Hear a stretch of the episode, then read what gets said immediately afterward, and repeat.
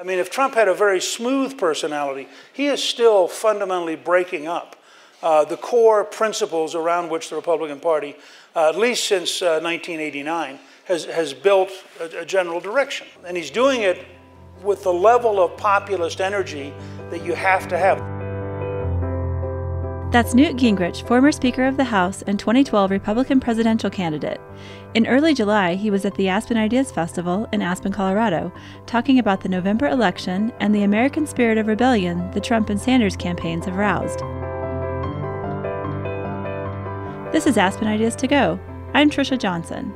We bring you compelling talks from the Aspen Ideas Festival and other events presented by the Aspen Institute. The Aspen Institute is an educational and policy studies organization that fosters values based leadership and provides a nonpartisan venue for dealing with critical issues. Newt Gingrich is on the short list of potential running mates Donald Trump is considering. The presumed Republican nominee is expected to announce his vice presidential choice this week. In Aspen, Gingrich brushed off the idea as wild speculation, but he's listed as a serious contender by several news outlets. So none of you should bet on all this. I suspect if it did come to anything, uh, we'd have to have a very, very long talk, and then depending on that talk, uh, Chris and I'd have to sit down with Donald and have another long talk. Later in this episode, we'll hear from another former Republican presidential candidate, Mitt Romney. Romney also served as governor of Massachusetts. He talks about Trump and the election and discusses why the Republican Party is struggling to appeal to certain groups. The fastest part of the demographic growth profile today is people 65 years of age and older. And we can do pretty well with them. But they're not going to be around forever. And where we're not doing so well is with millennials, young people, and with the, the large and growing minority populations. First, Newt Gingrich sits down with Ann Korologos. She's former U.S. Labor Secretary and chaired the board of the Aspen Institute. I think we have standing room only because in 48 hours or so, I think Newt's life and Callista started to change a bit. So there's a, a, a growing interest in the vice presidential vetting process.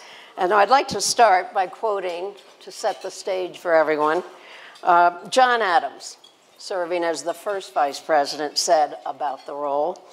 In this I am nothing, but I may be everything. Grace Coolidge, on the other hand, told her husband Calvin when he was offered the vice presidency, You're not going to take it, are you? And he said, I suppose I have to. What are you going to say to Callista when Donald Trump calls and offers it to you? I'm going to say, do you remember what Grace Coolidge advised her, husband? I mean, I, this would be a very, first of all, there's a lot of speculation. There is, none of you should bet, as a friend of mine did on Fox last night, Karen Tumulty, who's a political reporter at The Post, bet all $100 of her phony money that I would be chosen and then wrote me a note and said, with my track record of betting, you are now guaranteed not to be the choice. So none of you should bet on all this. It's wild speculation. I suspect if it did come to anything, uh, we'd have to have a very, very long talk, and then depending on that talk, uh, Chris and I'd have to sit down with Donald and have another long talk. Well, we'll get into a little bit, if we will, um, of what you see as the vice presidential role. But I want to go back a bit and set the scene about you. In the 1980s, I had the privilege of knowing you when you were a younger congressman on the Hill, and we called you the C SPAN baby because in 1979, you may recall, C SPAN started to cover the House of Representatives. And you had the most fabulous platform because you also had something to say. In the beginning of that C SPAN coverage, you were smart, you had bold ideas. I think then it was called the Opportunity Society, and we were in the Reagan administration trying to have tax reform and regulatory reform and help people. Amazing. And uh, that became ultimately, I guess, grew into the contract of America for America in the 90s. But Arthur Brooks, in his book, The Conservative Heart, pointed out that he went to you when he became in a leadership role because he had admired your leadership role on the Hill when you were evolving into a majority Republican Party. And he was interested in your wisdom as a leader. And he was surprised when you said that your biggest problem wasn't the press or the media. It wasn't even a calcitrant president. It was the minority attitude of the now majority Republican Party in the House. Can you talk about that a bit? Because the majority Republican Party in the House today may be disappointing people. And as vice president, could you help repair that with your knowledge of the Hill? Yeah, I, I think uh, just a couple of quick anecdotes. Uh, when Phil Gramm switched parties, he'd been a Democrat and he became a Republican. And a very, very bright PhD in economics professor. I sat on the back bench with him one afternoon and I said, So, what's, what's the real difference between majority and minority? And he said, You know, when you're in the majority, you have to have an idea. You then have to have hearings to shape the idea into a bill. You then have to write the bill. You then have to go through a markup in subcommittee and committee. You then have to go to the floor. Then you have to go to conference with the Senate.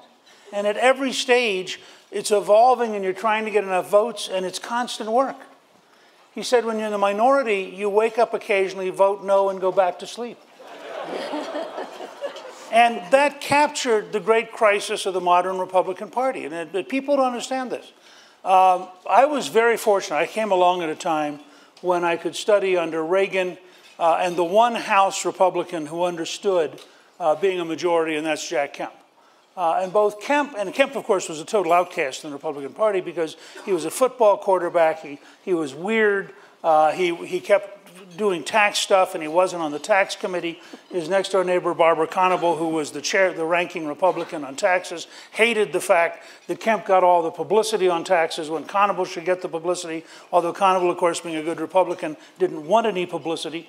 Um, and so I studied under Kemp and Reagan. Now, Reagan was an FDR Democrat who became a Republican uh, partly over communism and partly over taxes. And, and uh, the, the big impact that, that uh, Nancy and her father had on him in terms of he became much more conservative after 1947.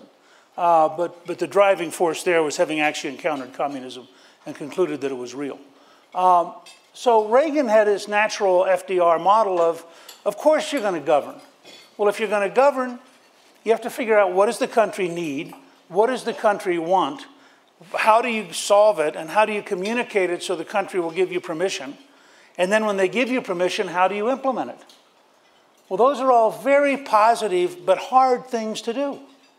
Uh, the other person I was fortunate enough to study was, was Margaret Thatcher, who, uh, if you ever want to see, I mean, a brilliant small work uh, is, is um, a book by Claire Berlinski on Margaret Thatcher. Um, I think it's entitled there, was, there Is No Alternative Why Margaret Thatcher Matters. It's an absolutely brilliant book that explains the core of Thatcherism.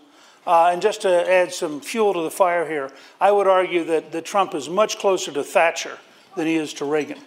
In that Thatcher was a genuine revolutionary. And she knew she was a revolutionary, and she was determined to break socialism, and she was determined to break the power of the coal miners' union, which had become so strong it directly threatened representative democracy. And so she, she saw herself as a Churchillian figure, engaged head on in fundamentally changing Britain, and she largely succeeded, not totally, but largely. Reagan was in many ways totally focused on defeating the Soviet Empire and at the margins moving America back towards more free enterprise, less regulation. Uh, but he did not see himself as a person whose mission was to profoundly uh, overhaul Washington. So I look at what they're doing, and have, I think they have a couple problems. One is if you're a conservative, you have to get up every morning understanding that the news media will largely oppose you, um, at least 80%. And therefore, you have to design your policies so when they get done opposing you, you're still winning. I mean, it doesn't do you any good to get up and whine. You know, if, you, if, if, the news media intimidates you, become a liberal. Uh, then they'll like you. Uh, but, if you but, but, if the new, but if you're genuinely conservative, so for example, when I first got elected, um, the, and, and a lot of things in politics don't change. The, the Time and Newsweek stories the week before we took control for the first time in 40 years. At a moment, by the way, of enormous disbelief in the media, none of whom thought we'd win. Um, literally none. You can go back and look at the video. None. The week before, the title of the cover of both covers, by accident, was uh, "Angry White Men." Nothing changes. you know, after I've been in office three weeks, I'm sorry, after the election, but before I was sworn in, Time did a cover story of me as Scrooge holding Tiny Tim's broken crutch. Wasn't enough to steal it, I broke it. Entitled, How Mean Will Gingrich's America Be to the Poor? Question mark, which proved it was nonpartisan. Um, because it was a question mark. I mean, they weren't, they weren't rendering judgment. Uh, the following week, Z- Newsweek had me as a Dr. Seuss figure entitled The Grinch That Stole Christmas. Now, this was the entry point, uh, and explains a lot of my early polling numbers. But here's what the middle class got oh, he's for welfare reform. They went right past every effort by liberal reporters in New York to make me look bad and said, oh, he's for welfare reform. Okay. We became the first re-elected majority since 1928. I mean, people have talked to me about how much damage did closing the government do? None. It's all Washington mythology. Nobody had been re-elected as a House Republican majority since 1928. And we got re-elected because we were ferociously conservative. We were willing to fight on things like welfare reform. But here's the point. If you're, the, if you're a conservative, you had better pick 70% plus issues. Well, welfare reform actually, at its peak, was a 92% issue. Even 88% of people on welfare thought it ought to be changed. Well, at a 92% issue, when the New York Times and CBS News and everybody else gets done tearing you down, you, you drop to 60 or 65%. You pick a 52% issue, you'll get killed. So, one of the tricks for conservative leadership is always find fights where you inherently have a very large majority going in. And always frame the fights in terms of a better America and always describe it in personal terms. Those are the lessons of Ronald Reagan. Let me pick up on that then, and to the role of vice president, particularly if you had the role. We go from Contract for America, Opportunity Society, to Paul Ryan and his agenda. Could you, as vice president, be an influence on President Trump and have a merger, if you will, with Paul Ryan and the agenda there, and help repeat what you experienced that you've just described uh, in a majority House and hopefully a majority Senate? Well, I mean, first of all, if somebody became vice president, I think that, that uh, Vice President Biden would confirm this later on today, uh, the number one definition of the vice president's job is the president. Right. So who knows? I mean, some presidents give a lot of power to vice presidents. Lyndon Johnson had, uh, you know, two and a half years of misery because the Kennedy staff and Bobby Kennedy didn't like him. So they isolated him, which of course led to a certain payback when he became president. Uh, so I mean, you, have got to look at different. You know, Dan well, Quayle had a limited. And I'm trying to push yeah. you a little into what you think from your conversations, perhaps with. I haven't Mr. had any Trump. conversations about this. All right. I mean, I have no idea. You know, my, my working assumption is and again, Close and I'd have to talk a lot of this out in detail because it, it really messes up your life. I mean, you know, you're going to, we, we have a lot of fun things we're doing. We're about to launch a movie on women in the American Revolution, and we're doing a bunch of other things. And then all of a sudden you go, oh, no, no, why don't you go over there? So I have a very simple test question. If it's about funerals, I'm not interested. Okay? But if, now, it's, a, if, it's about a merger, if it's if, about if an ability to that, try to get things yeah. done, and at least at least Trump has said over and over he needs a vice president who, who understands who Washington because he knows he doesn't. Well, if he really means that, and who knows? But if he really means that, because again, people often maneuver a lot. Mm-hmm. Um, I'm just finishing a book uh, called Those Angry Days, which is a brilliant study uh, of FDR from 39 to 42. And you watch FDR maneuver every morning, and I mean, you have no way of knowing what he's doing because he's deliberately deceitful and deliberately maneuvering uh, and very frightened because he lost the, the uh, Supreme Court fight and he was very frightened that he would lose popular opinion. So, he, so, in terms of leading from behind, he liked to be about 35 points behind where the public was. Uh, and it was, it's, it's fast. So I just say that because people think, oh, Trump doesn't quite know what he's doing. Well, go read FDR. Uh, I mean, all of these guys shift around and change, as, as Obama did on a whole range of issues. Well, uh, so, so I start with the idea you'd have to look at, at, at how you're going to put it together. You're going to have to look at what the real relations are with the senior staff. Because again, you always have the tension between the chief of staff. Mm-hmm. Uh, if you had a strong vice president, then you got to work out what, what's, the, what's the arrangement here so that the chief of staff isn't so threatened that they spend all day you know, trying to screw you up. The, the other thing I'd say, though, and, I, and I've, I've tried to say this to Ryan and others, we need to go back to the constitutional system. Now, I'm going to tell you a brief anecdote about Jimmy Carter and Tip O'Neill, but it illustrates the point. Ryan and, and, and McConnell have enormous leverage. I mean, McConnell's in a position, let's assume for a second, which many of you will find horrifying, that Trump wins. The first thing Trump's got to think about is, gee, I'd like to appoint a cabinet. The first person you have to talk to about appointing the cabinet is the Senate Majority Leader. And so if McConnell and he are not dancing, he has a huge problem. He's going to want a whole number of things that pass the House and Senate. The total power of scheduling, except in the most rare of circumstances, is the Speaker. In that sense, it's a terrific job. I mean, you have complete power. And so if Paul Ryan decides he doesn't like what Trump is doing, he has a simple, you don't have to fight him. It just won't get scheduled. So here's my anecdote, which I've told Paul because I'm, I'm trying to get him to understand. This is not like dealing with Obama, which is a different problem with a different, you know, if, if you have a president of your own party, so it's 1981. Jimmy Carter has won as an outsider. His entire team is from Atlanta. None of them understand anything about Washington. They arrive. Hamilton Jordan is his chief of staff.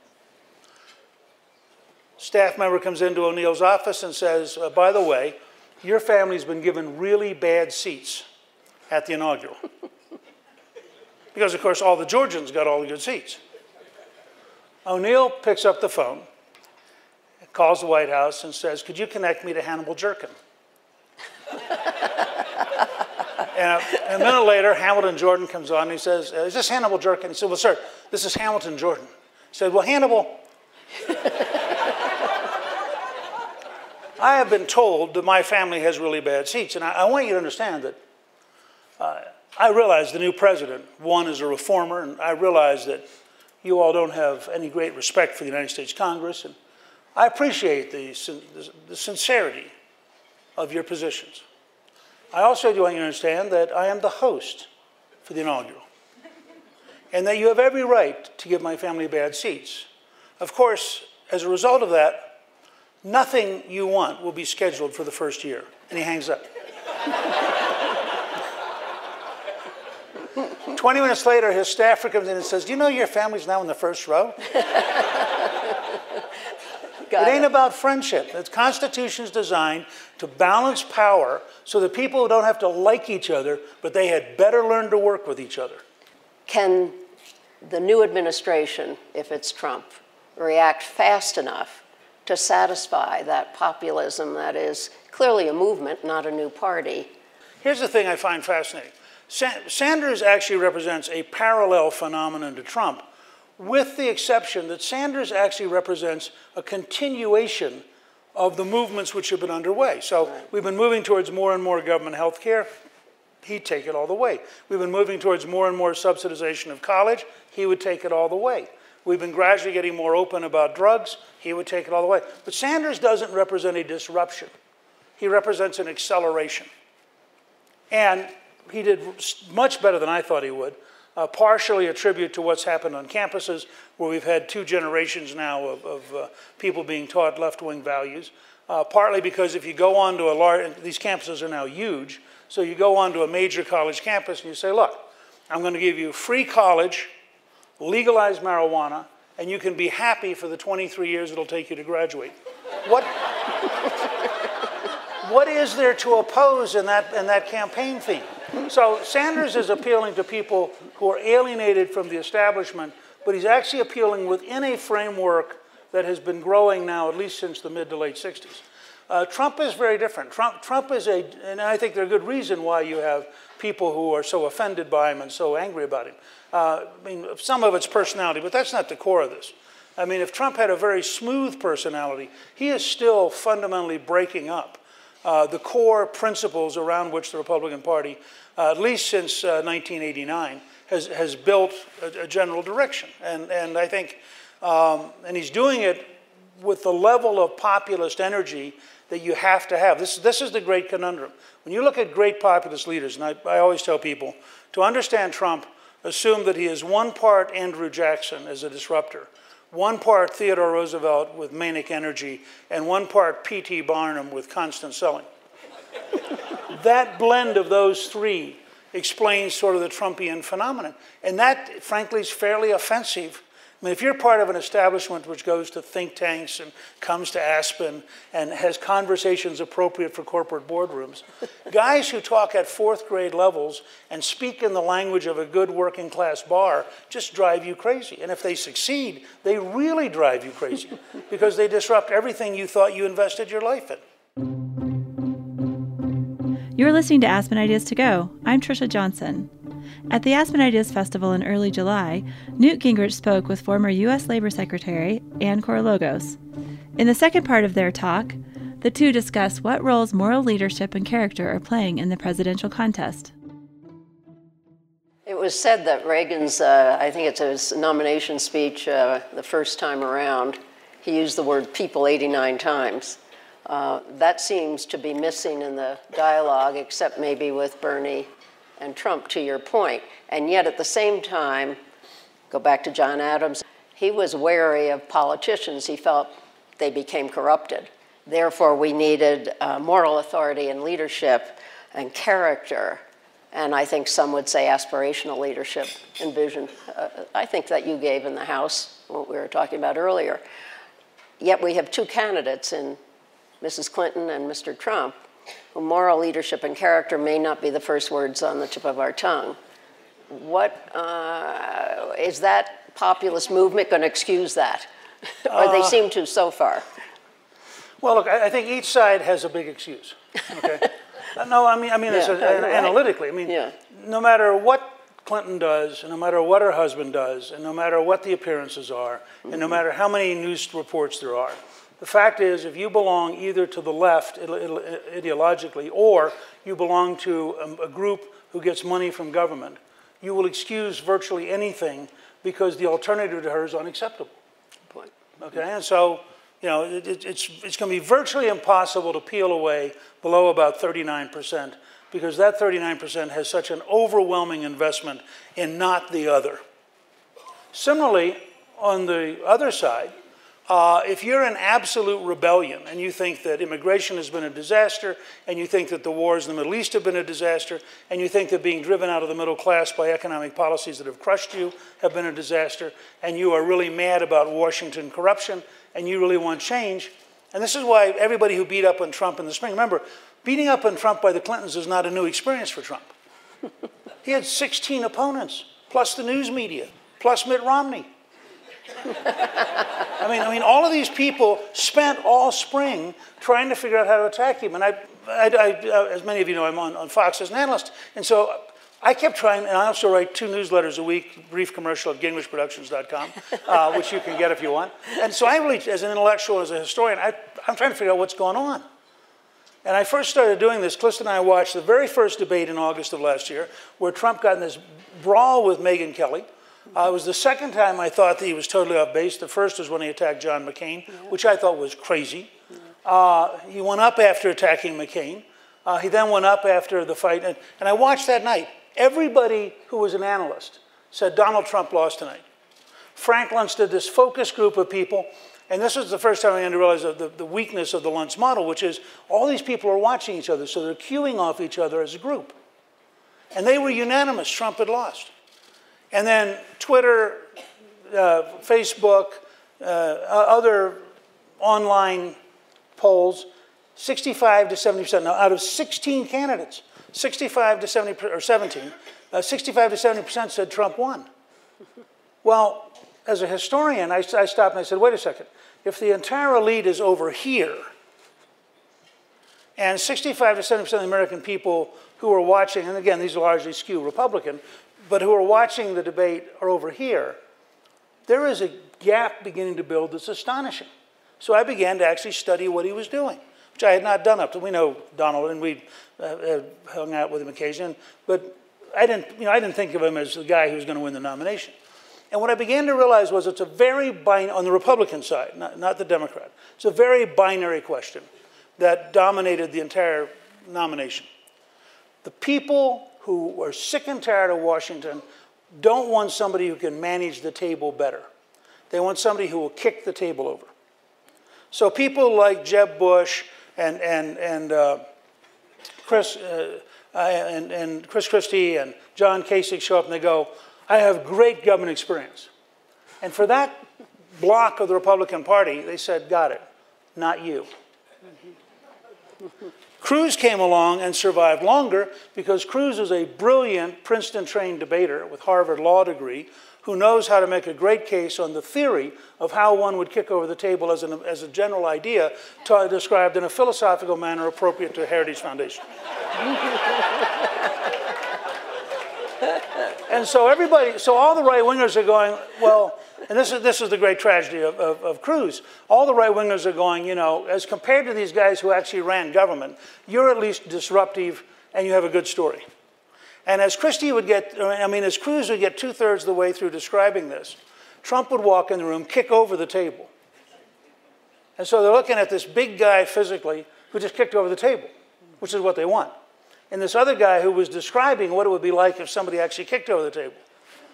And from that point on, they couldn't catch him. And it didn't matter how you hit him. You said, oh, you had companies went bankrupt. Yeah, but he'll kick over the table.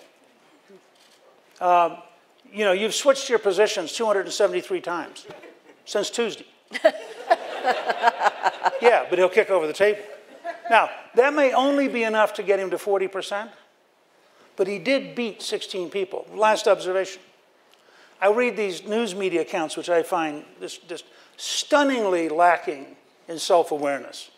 And they go, last week Hillary Clinton spent $23 million on advertising and Donald Trump spent zero. Yes, you could have done that about Jeb Bush and Donald Trump every week until Jeb dropped out. So it tells you nothing. Because she is out raising the money in order to buy the ads because she won't meet with the press, because she can't stand the questioning.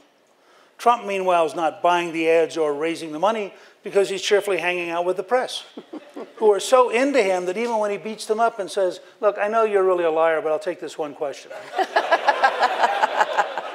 and, the reporter goes, Oh, thank you. That's so nice of you. you know. I mean, you have to wonder. But last, one last piece of this, because many of you, how many of you watched Donald Trump the night of the Florida primary when he gave us the Trump steak, Trump yeah. water, Trump wine. How many, raise your hand, be honest, okay?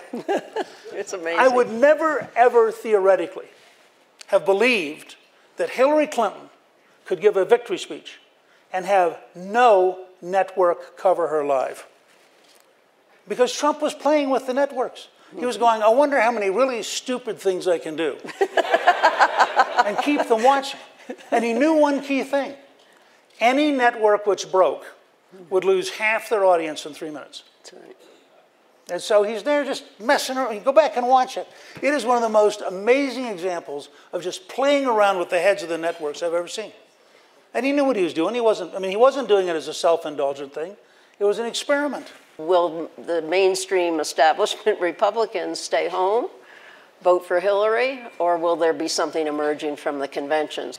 And I think it'll be yeah. split. I think you're going to get a fairly substantial number will go back to Trump in the end because there's Hillary. Right. And the Supreme Court in particular drives them that way. Yeah. Uh, a significant number will stay home or they'll, you know, or, or they'll write in somebody's name. Mm-hmm. Uh, and then a, a, minority, but a significant minority who'll get huge press coverage, uh, will endorse Hillary, uh, as, as, Brent Scowcroft did the other day and, and, and, Secretary Paulson did. Uh, but again, when you have, this is actually partly a validation of the scale of change Trump represents. By 1936, Al Smith, who'd been governor of New York, Democratic nominee for president, um, switches, leaves, leaves Roosevelt because he's decided the New Deal's too liberal. I mean, you know, these are real changes.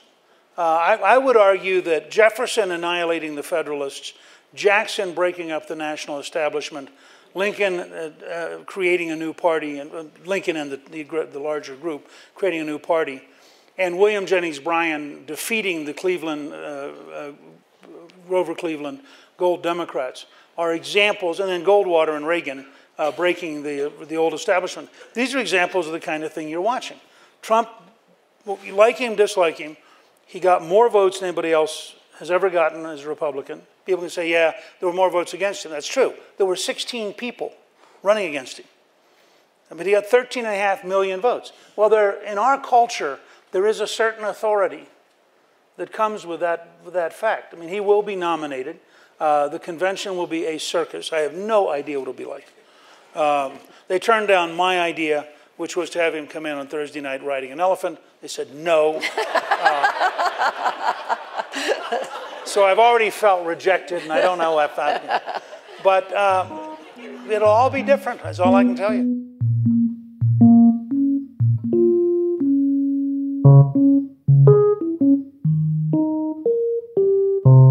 Final part of this discussion, Newt Gingrich talks about Bill Clinton's meeting at an airport with Attorney General Loretta Lynch. He's interviewed by former U.S. Labor Secretary Ann Korologos. I'd be remiss if I didn't give you an opportunity to talk about recent news. We have an Attorney General meeting on a tarmac with a, uh, a person under investigation. We have a Benghazi report that was uh, positioned as just a lot of reports, but a 300 page Democratic reaction with uh, surrogates and talking points uh, et cetera, et cetera. Um, and we have a free trade attack and, attack, and I was always wonder whatever happened to free trade. So yeah. let's cover it.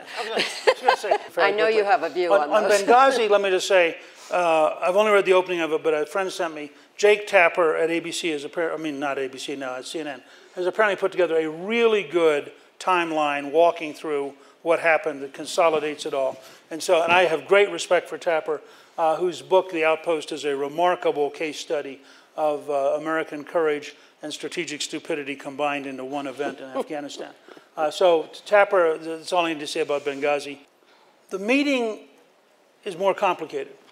Um, if you assume that it was Bill Clinton who wanted the meeting, then you have to ask did he want the meeting in order to throw up enough doubt you'd get to an independent counsel so that they could postpone everything until after the election?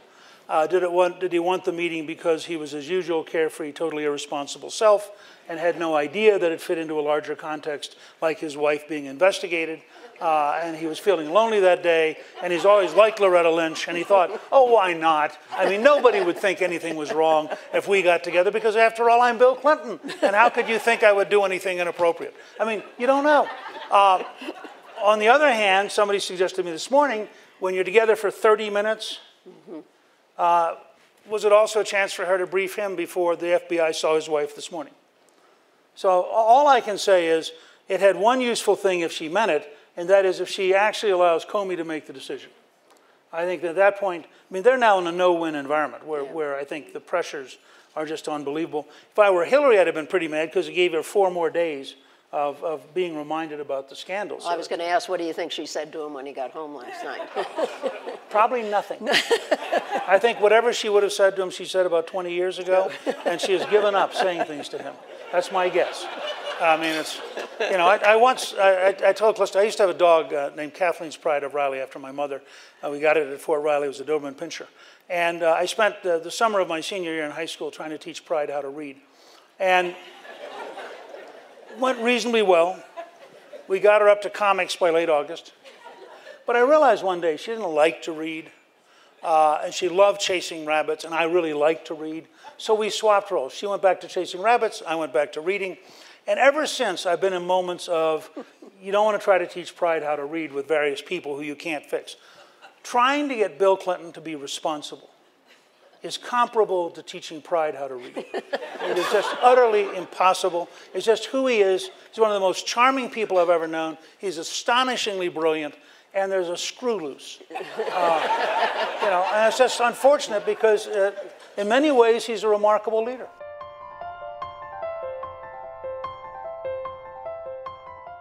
In the second part of our episode, another Republican presidential candidate is on stage at the Aspen Ideas Festival.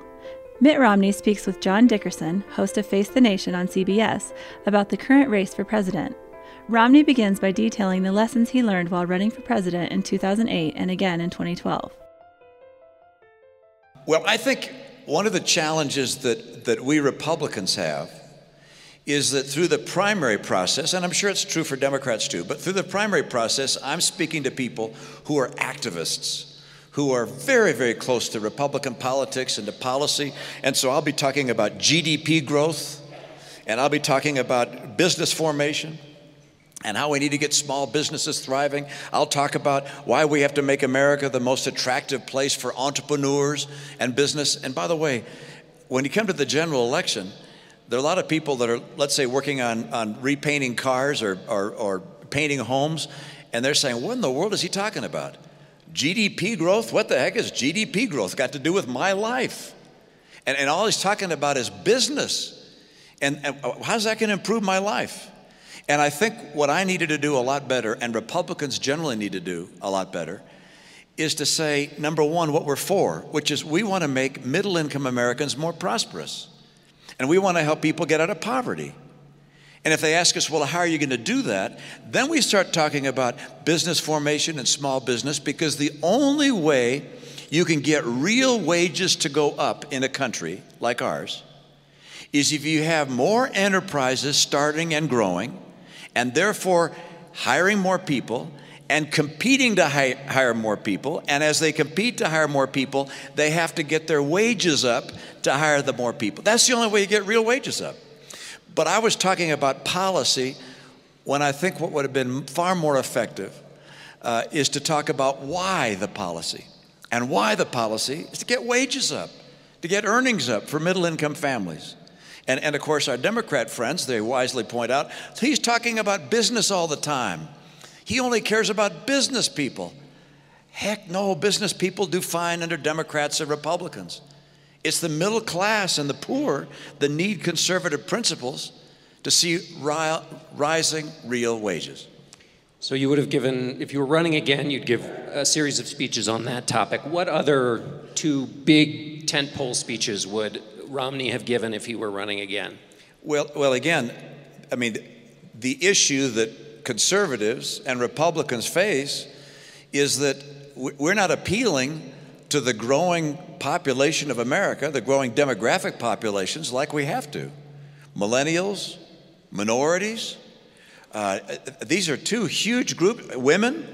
Uh, women as a percentage of the population obviously aren't growing, but, but we, have, we have succeeded electorally in some parts because the fastest part of the demographic growth profile today is people 65 years of age and older.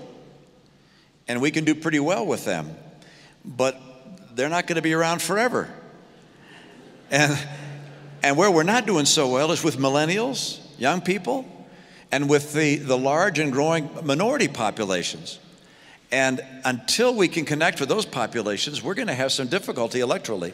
And, and part of my problem was uh, to win the nomination, which is a year long process or longer, you speak to people who vote in Republican primaries. And they tend not to be the millennials or college students, they tend not to be the minorities. So I'm speaking to largely white audiences, day in and day out. My Democratic friends, however, are speaking on college campuses and speaking to minority groups. So when I win the nomination and show up at a black church, they say, Where have you been, Mr. Romney? Your opponents have been here for months. And I think someone who wants to win as a Republican, barring an unusual setting like we have now, perhaps, but someone who wants to win as a Republican has to start, has to start competing early on in minority settings and in college campuses and with millennials and, and connecting with women on issues that women care about. If you were to plot the distance between the campaign you've just described in our first 10 minutes and the campaign as it's being run by the Republican nominee now, how far away from you would you put the endpoint of where that campaign is? Is there any distance there? I, I uh, no, I, I, you know, um, you've heard what I've said about. about Would it be in the same state? yeah, I mean, I've, I've expressed my views about, about Mr. Trump, and, and, and I'm not going to elaborate on that, but, but I can, I can, uh, I think, I, I think it's unfortunate that, that both on the left and the right um, with Bernie Sanders. Bernie Sanders uh, has run a campaign that said, look, all your problems, middle class Americans, uh, are because of those big banks in Wall Street. And, and I've heard him say, we've bailed them out, it's time for them to bail us out. And so we're looking for, for someone to blame. And, and on the right, uh, our nominee is saying, hey, look, it's, it's these people here, it's these Mexicans coming across the border. By the way, more Mexicans have gone home in the last five years according to the Census Bureau, that have come in to the country. And, and, but it's them and it's Muslims. And, and uh, I mean, unfortunately, I'm, I'm afraid that the things that Mr. Trump has said have been um, uh, unfortunately branding of our party in a very negative way, and one which is consistent with the image many people have of my party. And so, yeah, I, I think it's, uh, it's taken us in a direction which will be uh, very unfortunate long term. Mitch McConnell, the Senate Majority Leader, said today that, that Donald Trump is not a credible candidate. And he said, but he said there's a, there's a chance for him to become so. And, and this is a quote from him. He said, Now that you are in the general, people are looking for a level of seriousness that is typically conveyed by having a prepared text and teleprompter and staying on message. If Donald Trump used a teleprompter and stayed on message, would that answer the questions Republican lawmakers have about him? No. I mean, I. It might, it might help electorally. Uh, it may get more people to, to, say, I'm going to sign on or to, to, to contribute or to vote for, uh, for Mr. Trump. Uh, I think Mr. Trump has demonstrated who he is by virtue of what he said in the process to this, this point. And what he says from this point forward may paper over that. But I think, I mean, my own view is that, that in thinking about who you want to lead the greatest nation in the history of the earth, the most important single characteristic is their character and what kind of person they are in their heart. And, and that's something which that's something which people on the right and the left uh, express through their campaigns and through their lifetime, and you make your assessment. And, uh, and, and, I'm, I'm not going to add any fuel to whatever fire you might have burning on that regard yourself, but I, I, I just think that, uh, uh, that at this stage to say, okay, now we're going to try and create different images for either candidate would, uh, would be something that the most American people are going to ignore. This, this nation's leadership is essential to freedom here and around the world. The world depends on America. I mean, look what's happened in Syria. And the absence of American leadership has led to hundreds of thousands being killed, millions being displaced. It is in part responsible for even the, the Brexit vote, with, with millions of people moving into Europe. I mean, absence of American leadership has enormous consequence. And, and, and that just, it just breaks my heart to, to see us talking about, with candidates that are talking about withdrawing from leadership. I'm not talking about military action, I'm talking about soft power and using our influence. And, uh, and this, is a, uh, this is a challenging time for the world, and one where we need leaders that will, that will stand up and, and lead. So if you, would, if you were still in business and somebody came to you and said, American leadership is that threatened, the conservative views that you hold dear and, and, think are important to a major party in America is that threatened? Would you in business have said, well, we hope it turns out okay? What would your action plan be? Well, I'm not suggesting that everybody runs for office, uh, uh, but, I, but I do suggest that people who care about the direction of the country be involved very aggressively uh, financially, if you're if you got a lot of money, time-wise, if you got a lot of time, uh, go ahead. I'm sorry to interrupt, but uh, you're talking. It's in your nature, though. Yes, it is. Yes, and my genes. yeah, right. Um, but uh, you're talking in sort of apocalyptic terms when you say it breaks your heart. You know, when you talk about people should run for office and give money, but I'm talking about today. There are efforts afoot to try to find an independent candidate. You said you would support an independent candidate. So make the pitch for why an independent candidate who believes as you do in American leadership, who believes as you do in the tenets of conservatism, why they should run. Well, I think um, it's very high, highly probable that either Hillary Clinton or Donald Trump is the next president. And, and so, uh, an independent candidate, I would, I'd love to see someone run who I can vote for and feel good about. Uh, I have to be honest, uh, Hillary Clinton, in my view, is not an ideal person to be president. Uh, I disagree with her policies on a whole host of, uh, uh, of areas. Although, as P.J. O'Rourke, did you read what he said? He said, you know, Hillary Clinton is wrong on every issue, but she's wrong within the normal parameters. Um, and, and, so uh, he's a, he's a funny fellow, but I, but I disagree with her on so many things I can't possibly vote for. And at the same time, uh, as I've expressed about Mr. Trump, I, uh, I believe on the basis of temperament uh, and, uh, uh, and, and, character that those are areas where, where I feel I simply can't vote for him. And so on that basis, I'm going to be I'm going to be voting. I'll either write in my wife's name, who'd be an ideal president, or uh, or I'll write in the name of a, of a third, uh, third party candidate. And, but most people will choose between those two. And, and by the way, I understand both arguments. For, for people who are conservatives and have always voted Republican, and want to vote Republican again and say there's just no way I can vote for Hillary Clinton. I, I, understand that there are some who, who say, like me, I just can't vote for Mr. Trump for the reasons I've outlined.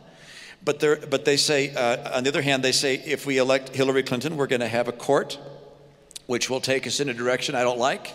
And therefore, I'm going to vote for Mr. Trump and support him because it comes down to the Supreme Court. Both arguments I understand. I'm not going to argue with people as they choose uh, which path to, uh, to take. Um, but, but for me, it's a matter of personal conscience, and I can't vote for either one of those two people. That's former Republican presidential candidate and former Massachusetts Governor Mitt Romney. He spoke at the Aspen Ideas Festival held in June and July in Aspen, Colorado. We're opening the lines of communication, and we want to hear from you. Later this month, we'll air an Aspen Ideas talk about the struggle between police and communities of color. With fatal shootings in Louisiana, Minnesota, and Texas, the sensitive topic is top of mind. We want to hear your questions around the issue. We'll pose them to one of the experts who spoke at the Aspen Ideas Festival. Please record a voice memo or jot out a question and send it to aspenideastogo at gmail.com. Make sure to subscribe to this podcast on iTunes or your favorite podcasting service.